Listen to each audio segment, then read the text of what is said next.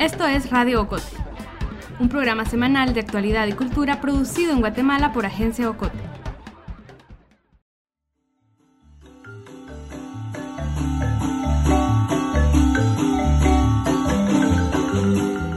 ¿Te suena a Guatemala?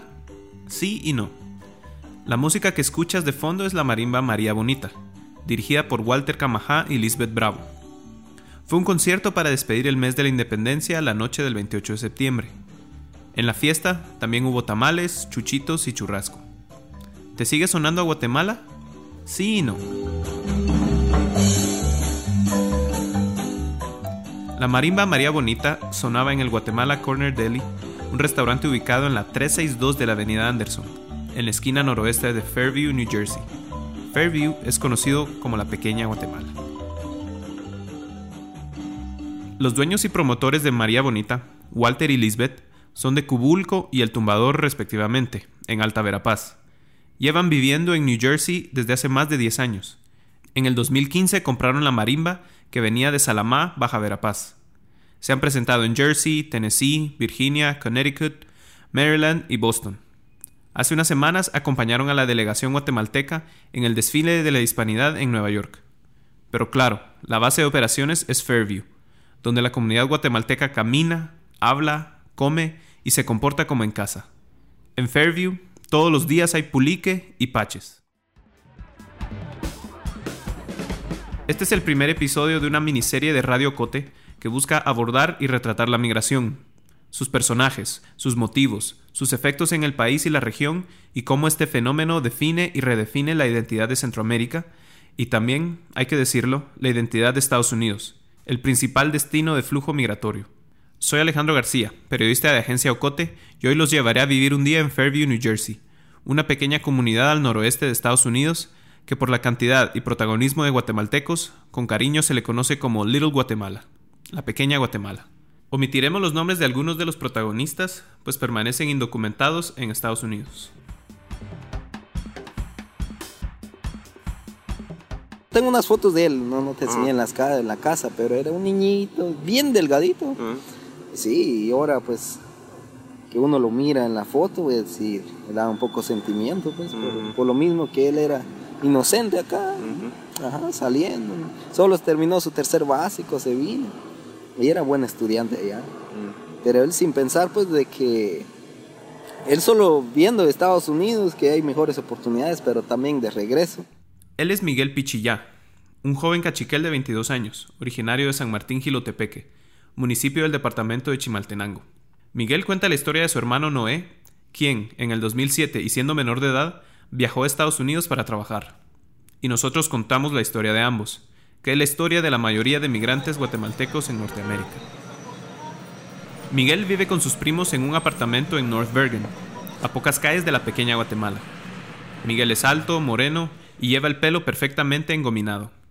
Sus manos fuertes y callosas son el producto de años de trabajar la tierra en San Martín y otros más como construction worker en los estados.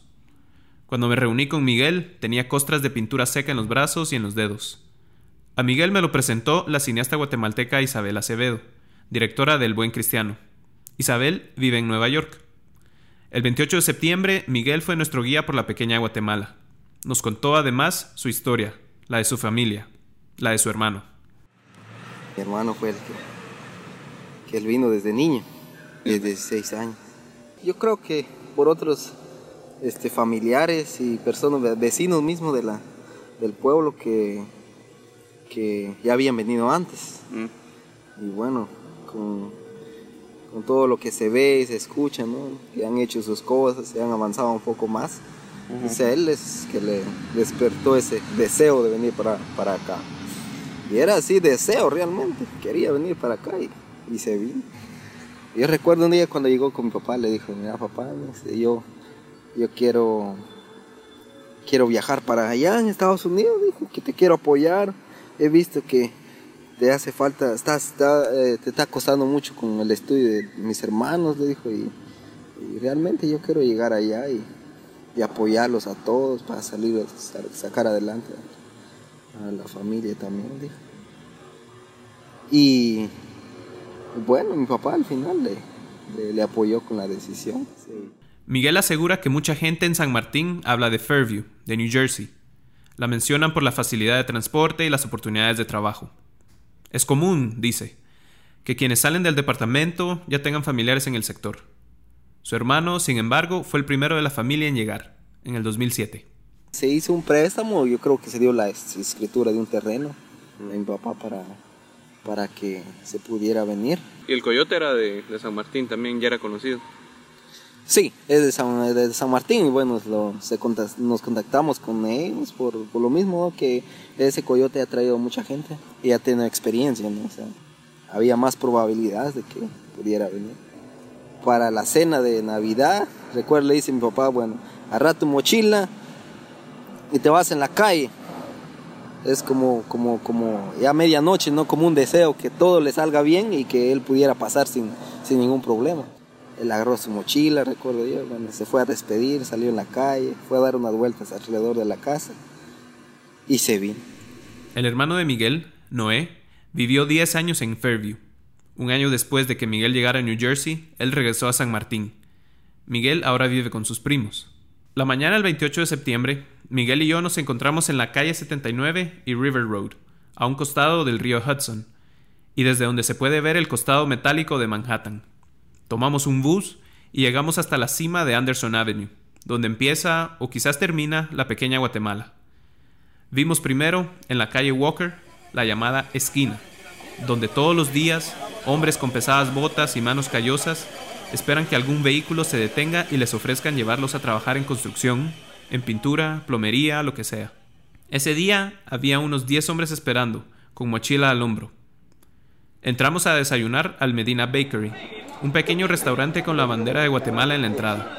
El menú, huevos rancheros, frijoles volteados y queso fresco. Había también, dentro de una repisa de vidrio, pan dulce, conchas, cubiletes, francés, hojaldras y champurradas. Y en otra, tamales, chuchitos, paches y tamalitos de chipilín.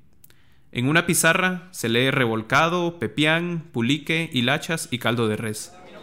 La voz de los narradores de ESPN chocaba con el de los cubiertos sobre la porcelana. Fairview tiene los sonidos, colores y olores de Guatemala. Refleja su frenesí y actitud despreocupada.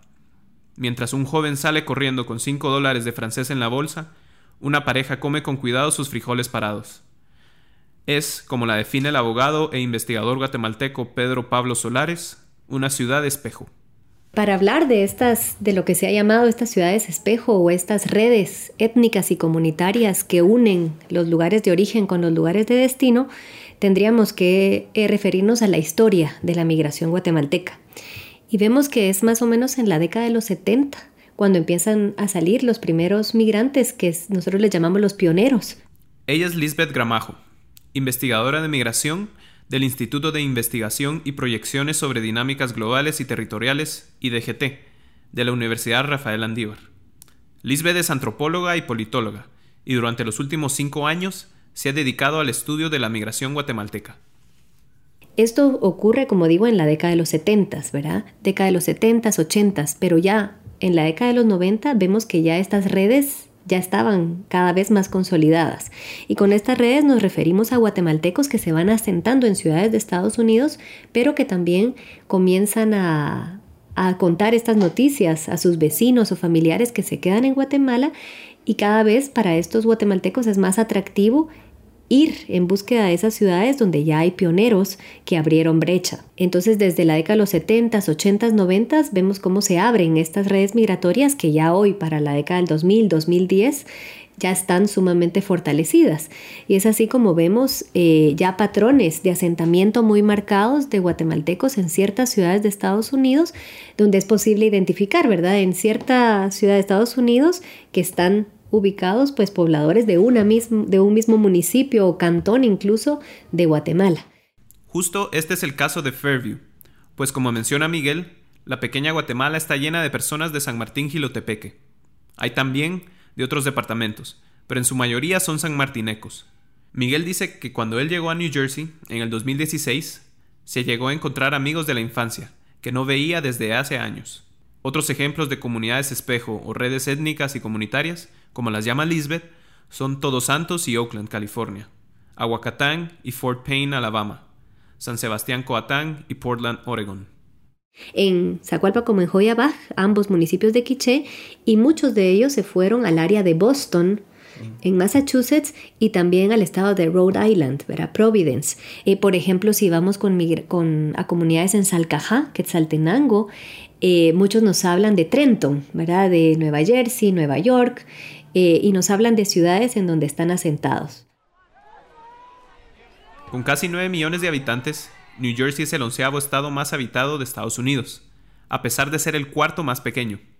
Originalmente habitado por nativos americanos, su demografía actual se divide mayoritariamente entre población blanca, hispana, afroamericana y asiática.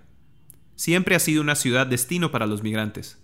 Lo empezó siendo en el siglo XVII con suecos y holandeses. Continúa hoy con chimaltecos. New Jersey no es Nueva York, es decir, es una ciudad más relajada, donde hay menos turistas, donde la renta también es más baja y los cuartos más amplios. Pero Jersey, como Nueva York, es también considerada una ciudad santuario, es decir, donde las autoridades locales limitan el poder de las agencias migratorias. Una de las razones que ha permitido que los sanmartinecos hayan logrado establecer una comunidad tan visible y funcional como la de Fairview. Y para entender mejor a San Martín Gilotepeque y cómo la migración define al municipio, hablamos con la psicóloga y antropóloga social Glenda García García, originaria de San Martín, autora de San Martín Gilotepeque, Memoria, Conflicto y Reconciliación, y quien ha realizado investigaciones sobre el municipio desde el año 2000. lo que encontramos en la investigación, hubo como dos momentos más profundos, digamos, o fuertes en relación a, procesos migratorios. El, primero fue a partir del terremoto de 1976, que el, el pueblo de San Martín Gilotepeque, refiriéndome específicamente a la cabecera municipal, pero también muchas de las aldeas del municipio quedaron destruidas.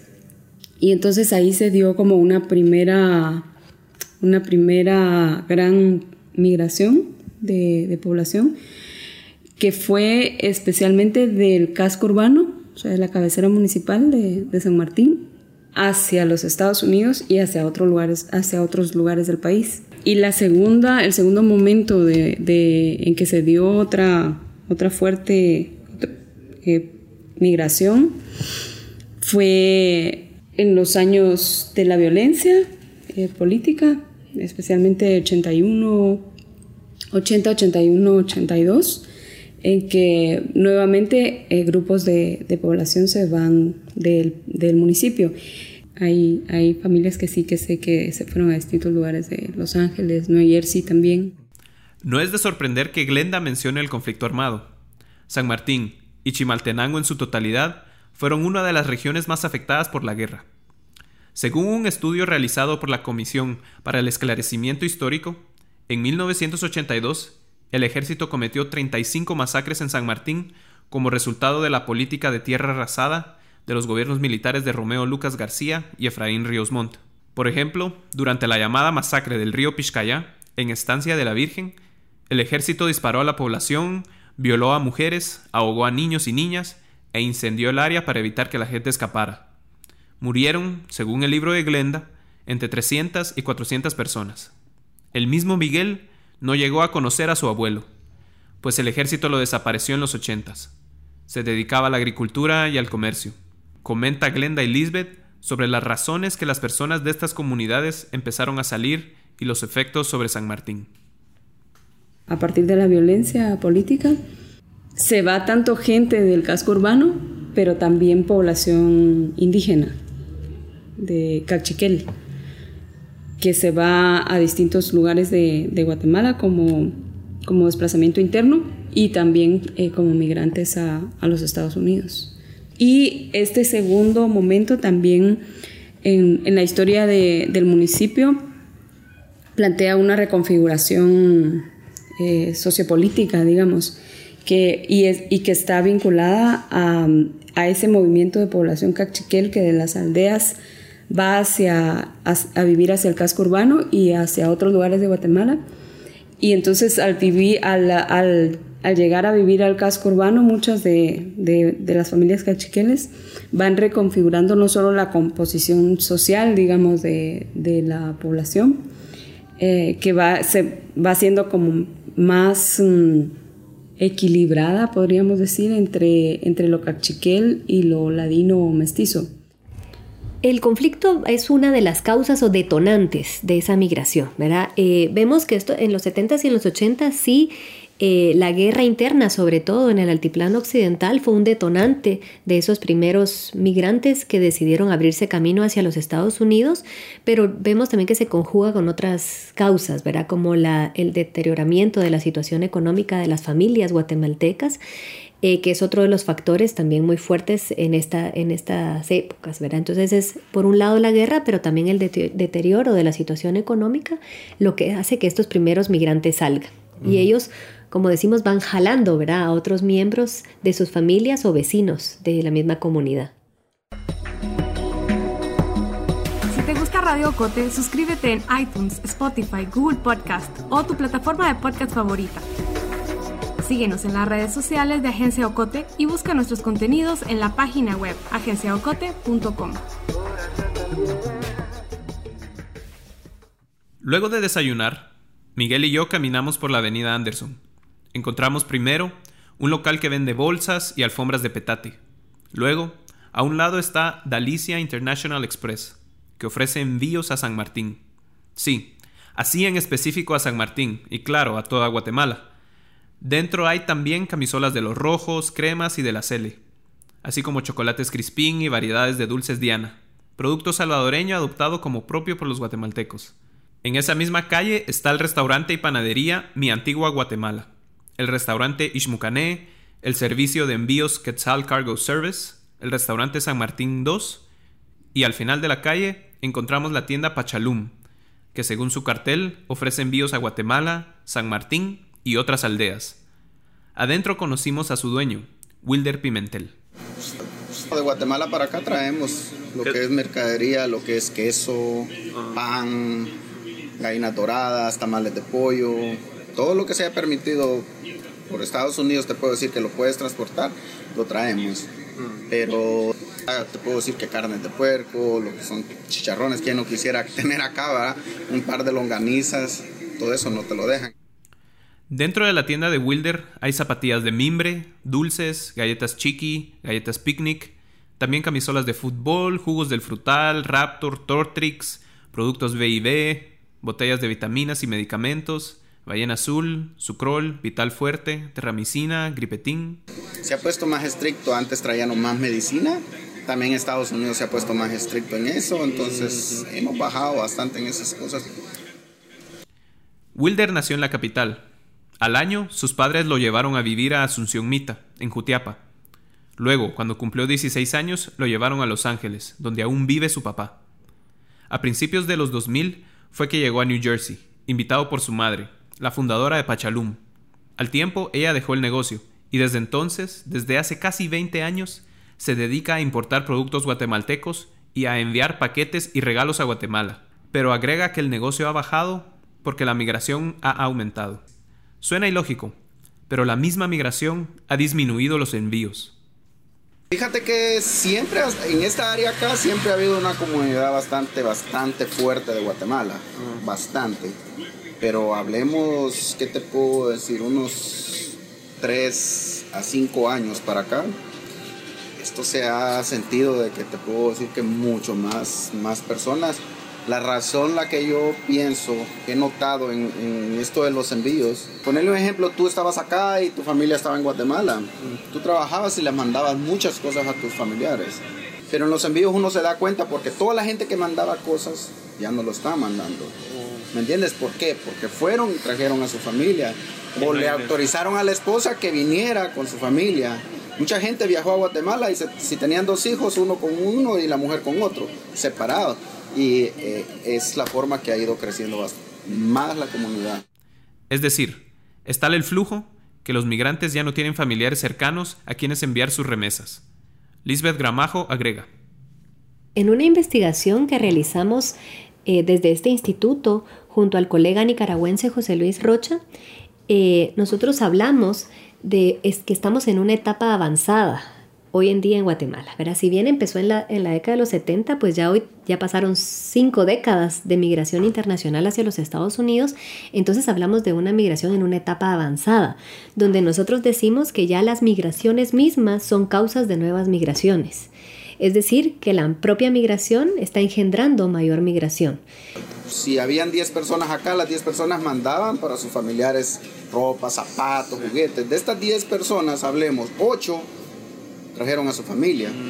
Entonces la razón hoy tal vez le mandan a un amigo, tal vez a la mamá, a algún su tío, pero ya no es el compromiso de mandarle a los hijos, Entonces, si bien las causas económicas, la violencia persisten en Guatemala y son factores que impulsan las migraciones, también la migración en sí misma es causa de nuevas migraciones. ¿Cómo explicamos esto, verdad? un poco por esto de las redes, ¿verdad? Estas redes se han expandido y se han fortalecido a tal punto que sí, estos migrantes que están en Estados Unidos atraen a nuevos migrantes o a sus propias familias y esto va generando eh, mayor migración. Uno de estos ejemplos es Miguel. Su hermano Noé llegó a New Jersey en el 2007. Él siempre me, me, llamaba y me decía, mira, venite para acá. Yo realmente necesito un compañero, me dice él. Eh". Entonces él quería pues un, como un, un equilibrio, ¿no? Tener un compañero aquí también y él me enseñaría cómo es el proceso, el trabajo, la vida, el sistema. Y siempre me insistía, me insistía, pero yo tenía trabajo allá, yo daba clases, entonces eh, yo le... Aparte que no me gustaba, no me llamaba la atención de venir para acá. Estados Unidos? No, ¿qué voy a hacer en Estados Unidos? Nada, o sea, nunca tenía planes de venir a Estados Unidos. Pero Miguel tiene otro hermano, Jorge, quien también recibía la invitación de su hermano mayor. Jorge aceptó intentarlo. Hizo un préstamo, pagó al coyote y emprendió el viaje. Lo intentó tres veces. Lo capturaron también tres veces. Estuvo en la cárcel primero un mes, luego tres meses y al siguiente seis. Esto es común. Los coyotes le ofrecen a sus clientes hasta tres intentos para llegar a Estados Unidos. Tres intentos por un solo pago. Pero por ser amigo de la familia, el coyote ofreció llevar a Jorge una cuarta vez. Pero si Jorge lo intentaba una vez más, se arriesgaba a recibir una condena más larga. Noé volvió a insistir con su hermano Miguel. Bueno, mi hermano me decía, mira, ¿por qué no te venís vos? Porque yo creo que aquel no tiene esa suerte de venir, tal vez vos sí la pegás. Yo no tengo plan, tal vez el fin de año, dije En ese entonces, en el 2015, Miguel trabajaba como maestro de educación primaria en una escuela pública de San Martín. Ese año fue ubicado en un contrato municipal que tenía de duración un año y que estaba a cargo del alcalde saliente. Pero en enero del 2016, cuando Héctor Rolando Hernández, de Creo, tomó posesión, canceló el contrato de Miguel y de otras personas en esa escuela. Se quedó, de repente, sin trabajo. Entonces yo no te, ya no podía hacer nada, pues yo, yo trabajé todavía un mes eh, sin sueldo, pero igual, ¿qué puedo hacer yo? No, ya no me puedo mover, tengo mi moto y todo eso. Y dije yo, bueno, tengo que buscar un empleo ahora. Y bueno, mi hermano en ese momento, que él ya tomó la, tomó la decisión de no venirse, me voy, dije yo, voy a probar pues, de todas maneras. Si el dinero ya está. Si me voy, si me agarran, igual me vengo pues estoy aprovechando la cuarta oportunidad. Sí, lo que le dije a mi papá también, mira, tomé la decisión de ir y quiero tu apoyo. Está bien, me dijo mi papá. Y él se sintió un poco mal en ese, en ese sentido, pues, porque yo era una persona de que siempre le apoyaba a él. Aparte de que yo salía del trabajo, llegaba con él a trabajar en la tierra. Ah, entonces mi papá era como que yo era el, el que estaba siempre a la par de él. Le preguntamos a Glenda García sobre las razones actuales por las que los sanmartinecos migran. La respuesta es predecible. En la mayoría de los casos era por la situación económica precaria de no tener trabajo y de, y de asegurar la, la, manutención de su familia. Si en algún momento la, el trabajo agrícola fue productivo, digamos, para las familias, pues ya no, ya no lo es. Me hicieron una ceremonia, Ajá. una ceremonia, con mi papá es, eh, mantiene siempre bien viva la cultura, hicieron una ceremonia de, bueno, de, pedir permiso para salir de, de, las tierras donde nací, para ir en otras tierras. Y llegó el, el guía espiritual, todo. Y bueno, me dieron con la bendición de todo. Después de salir de la tienda Pachalum, con Miguel encontramos el local de la pequeña Quetzalteca, que si bien parece ser una boutique más de ropa donde hay tenis, camisetas, suéteres y chaquetas de cuero, hay también toallas con la bandera de Guatemala. La pequeña Quetzalteca, me explicó una de sus vendedoras, recién cambió su nombre a la pequeña Fashion, porque los gringos no saben escribir Quetzalteca, dice, riendo. Luego, un poco más al sur, llegamos a la barbería Castro, la Castro's Barbershop. Me viene porque se da un poco la necesidad y, y conocer también, va, que, como mucha gente piensa que Estados Unidos es el país de las oportunidades, entonces uno eso piensa allá y, decide venirse, va, necesidad y las ganas de conocer Estados Unidos. Él es Luis Antonio Calán, tiene 28 años. Es también de San Martín y fue el mismo Miguel quien le contó de New Jersey, de Fairview, y que ahí podía seguir trabajando en lo que le gustaba. Luis Antonio es barbero desde hace 15 años. Dice que en San Martín aprendió a cortar el pelo. Había un amigo que, quitaba y yo me iba a quitar el pelo ahí con él. Entonces, ahí en San Martín. De pequeñito, ajá. De pequeñito me gustó. Y fui creciendo en esa barbería y, ahí aprendí. Me enseñaron a quitar pelo. ¿Y pusiste tu propia barbería alguna vez o siempre fue con otras personas? No, cuando ya crecí, eh, estudié y todo eso y me independicé. Tuve la oportunidad de colocar una mi barbería y en ese lapso y le enseñé a otras personas, le enseñé a mi familia, a mis, hermanos. Actualmente ellos trabajan en la barbería que yo dejé allá. ¿Y tienen planes de venir ellos? No?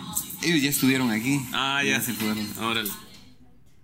Luis Antonio, en Castro's Barbershop, trabaja con otros barberos sanmartinecos que conoció en casa. Pero al estar aquí, no. Los vecinos, primos, conocidos que uno tiene. Puros chapines. De, de mi generación, más, por ejemplo. De de 25 años o de 20 años para arriba, de 15 años para arriba. Son los que uno más conoce, ¿va? Lo mismo que, que uno encontrarse un amigo en Guatemala. Luis Antonio es de esos incansables migrantes trabajadores de Estados Unidos. Cada mes manda dinero a casa. Luis Antonio está indocumentado, como sus compañeros, como Miguel, como miles de sanmartinecos y sanmartinecas que, como dice Glenda García, se han convertido en el motor económico del municipio. En el municipio hay dos, tal vez dos mm, aldeas que son mestizas ladinas, em, en, donde vimos como principal cambio a partir de la migración. Y fue que una de estas aldeas en Las Escobas, fue que la población que se empezó a ir a los Estados Unidos eh, desde esos años fue mm, invirtiendo eh, eh, sus fondos, digamos, de, su trabajo en los Estados Unidos, no solo en compra de tierras, sino también en construcción de, vivienda. Entonces fue esta aldea se fue como urbanizando mucho más que otras aldeas y pareciéndose mucho, digamos, a, cualquier cabecera municipal que, que podamos encontrar en el país. Además, también en otra, en otra de las aldeas que es Chotalún pasó algo similar, solo que ahí la urbanización fue combinada entre la urbanización impuesta por, por haberse construido ahí la, la primera aldea modelo.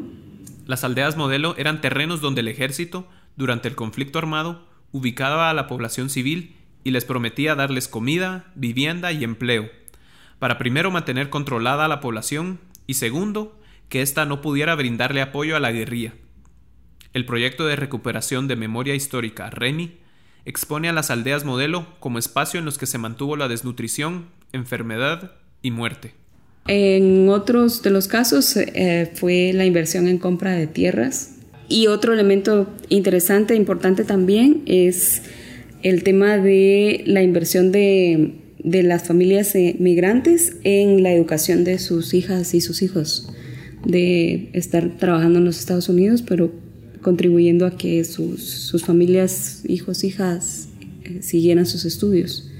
En San Martín ahora hay el plan de, de, estudios diversificados, pero antes solo había hasta tercero básico, entonces el apoyo, digamos, a, a que, a que a seguir los estudios era el apoyo económico era importante para que la, porque implicaba que estudiantes tuvieran que viajar del municipio a la cabecera departamental de Chimaltenango o hacia otros lugares.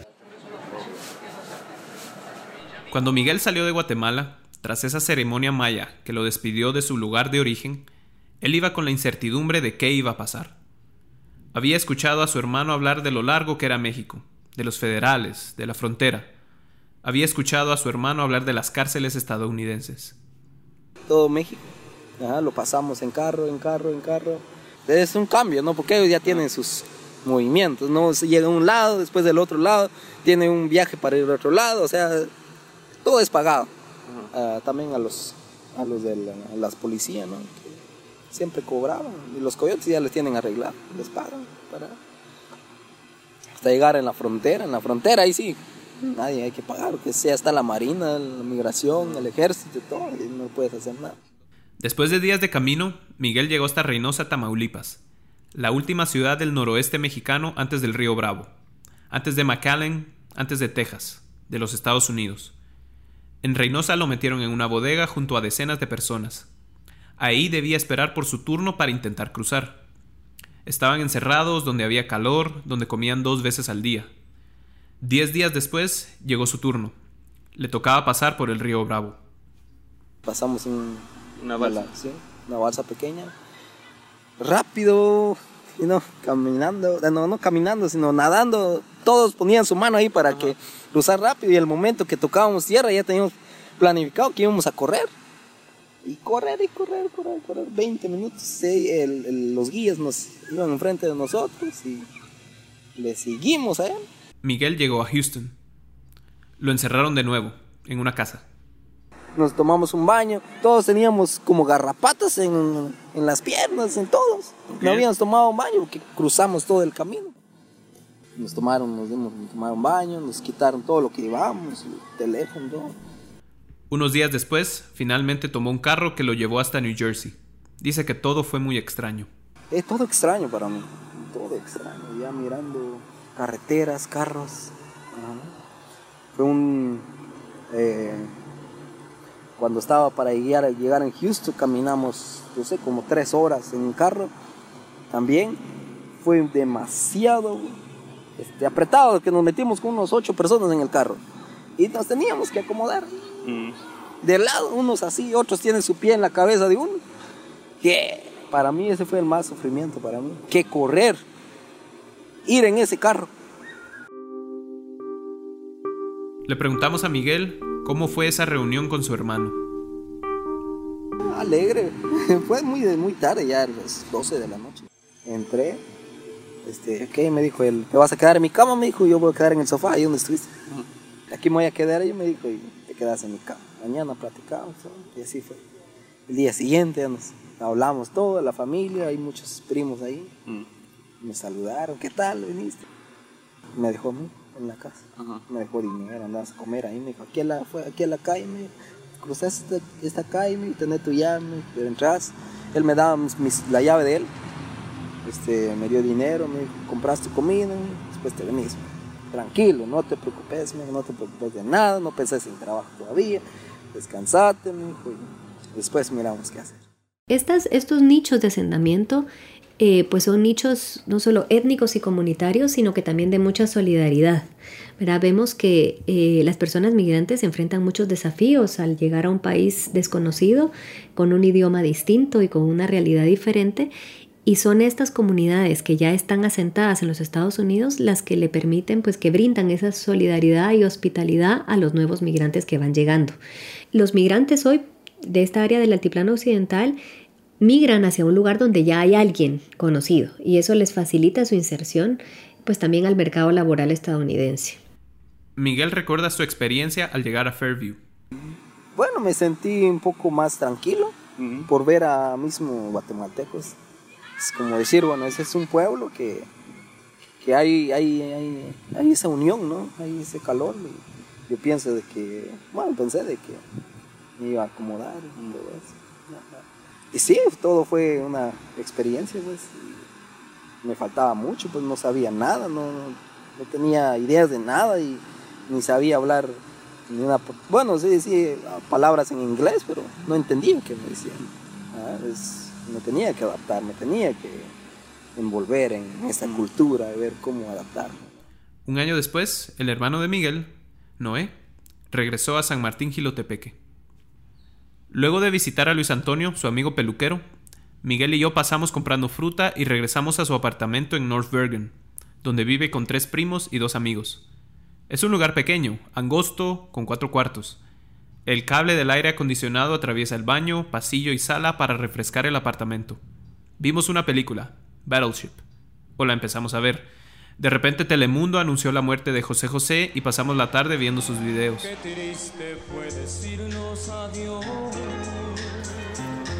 En la noche, tras almorzar pupusas y jugo de marañón en el olivo, fuimos a escuchar a la marimba María Bonita, en el restaurante Guatemala Corner Deli. Lo que hemos eh, oído, ¿verdad? De los propios migrantes, de los propios migrantes y de sus familias aquí en Guatemala es que sí, en estos nichos de asentamiento en los Estados Unidos ellos tratan de reproducir la forma de vida y ciertas costumbres que tienen aquí en Guatemala. Hemos oído, por ejemplo, que ciertas fiestas patronales que se celebran en Guatemala pues también al estar asentados en una misma ciudad en Estados Unidos, se busca celebrar y conmemorar la misma fiesta. Entonces, por ejemplo, tenemos la fiesta del patrono en Guatemala y en la ciudad en Estados Unidos. Y es algo que sabemos que desde que llegaron, ¿verdad? los primeros migrantes pioneros han tratado de reproducir, ¿verdad? de mantener esa identidad y esas fiestas. Y entonces vemos que la misma fiesta se celebra aquí y allá. Lisbeth insiste en la importancia de estas comunidades, de cómo éstas le dan visibilidad a los migrantes, generan empatía para los guatemaltecos que viven allá, demuestran que son personas que aportan también a la economía de Estados Unidos, ayudan, quizás, hasta combatir la xenofobia. La integración y aceptación es más fácil así, en grupo, siendo visibles. Lo vimos en Fairview. Vimos cómo la población blanca de New Jersey también camina por la avenida Anderson, también compra en Medina Bakery, también come tamales. Los emplea, sí, pero juntos, gringos y sanmartinecos, van a la misma iglesia, a la St. John the Baptist, entre Camina y Walker Street. Juntos, gringos y sanmartinecos rezan el rosario, el rosary. Juntos, gringos y sanmartinecos celebraron el Día de Todos los Santos y ultiman detalles para el Thanksgiving.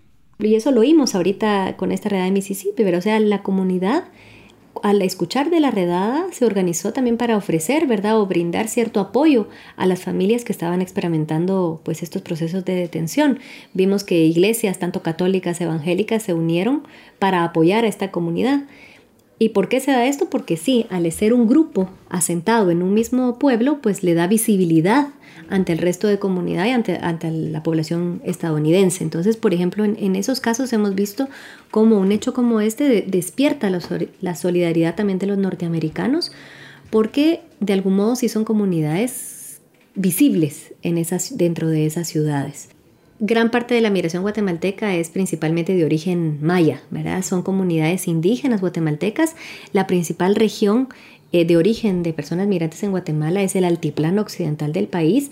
Entonces son comunidades con sí raíces comunitarias y étnicas muy fuertes, que se viven aquí en el origen, pero que se reproducen en el destino. La pequeña Guatemala de New Jersey no es como la Little Italy o Chinatown u otro de esos barrios icónicos de Manhattan. La avenida Anderson donde están todos estos locales, tiendas y restaurantes con productos guatemaltecos, no es una atracción turística. No vemos cámaras parpadeando como cuando uno llega a la pequeña India, en Queens. La presencia cultural guatemalteca en Fairview no es tan densa como la del barrio polaco en Brooklyn. Es más bien un lugar, como los llama Glenda, de nostalgia, de añoranza. Es un lugar más para los guatemaltecos que para los turistas, como en un principio fue cualquier otro barrio étnico en Estados Unidos.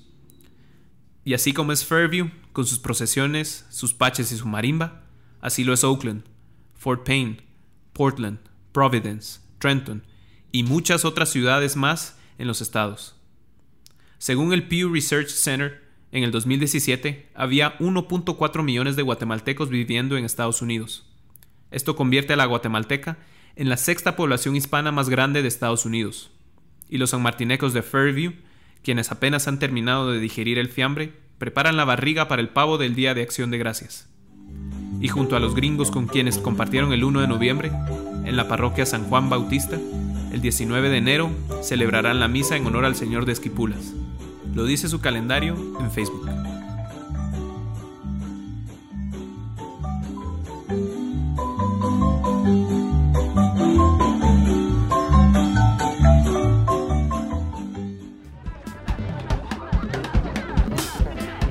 Ha sido todo por hoy. Regresamos con más la próxima semana. Radio Ocote es producido en Guatemala por el equipo de Agencia Ocote, con el apoyo de Seattle International Foundation. Producción sonora, Melissa Rabanales. Coordinación, Alejandro García. Música original, Juan Carlos Barrios.